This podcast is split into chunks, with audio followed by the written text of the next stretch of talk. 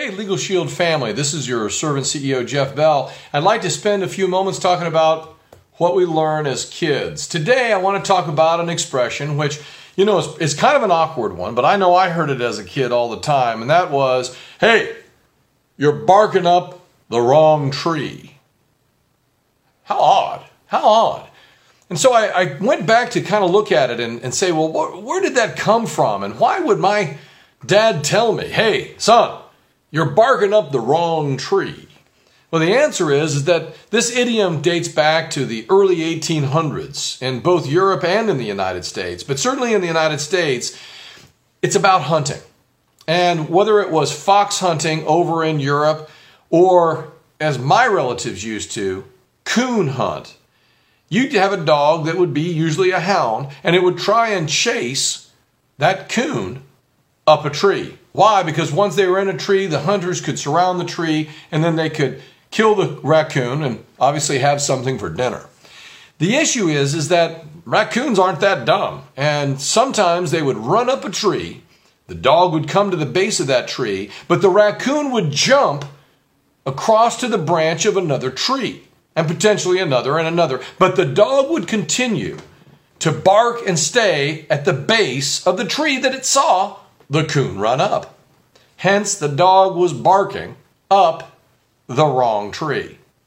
Well, what does it really mean for us?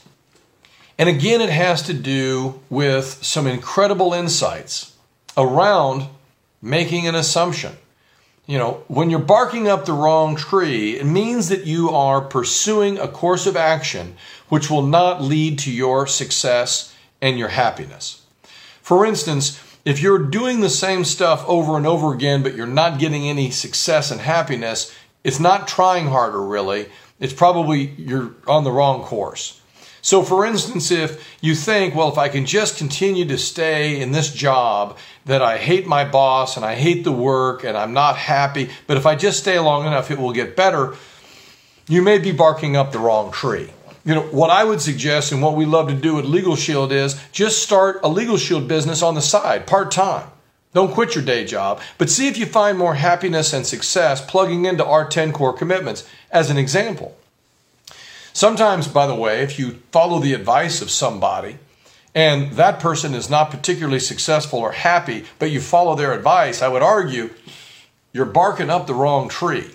You know, I would try and associate with people that you respect because they have been successful and are happy. You know, again, at Legal Shield, we like to associate with people that are winners because they've committed to a core system of success that we call the 10 core I would say you can do the same thing. People that care about you, that see that it's not a zero sum game in life, that want you to win because they believe everyone can win. You know, the main thing that I want to make sure that we leave with today is that if somebody tells you you're barking up the wrong tree, just take a moment to say, it doesn't matter if you saw the coon run up that tree. It doesn't matter. Okay, if what you observed, you think that you're doing the right thing, if somebody's saying that, take a moment to pause and just a moment of reflection and say, should I try something else, something new? Something that is recommended from someone that I view as successful and happy. My friends, my name is Jeff Bell, and that's what we learn as kids. Don't bark up the wrong tree. Join us at Legal Shield because we know that the best is yet to come.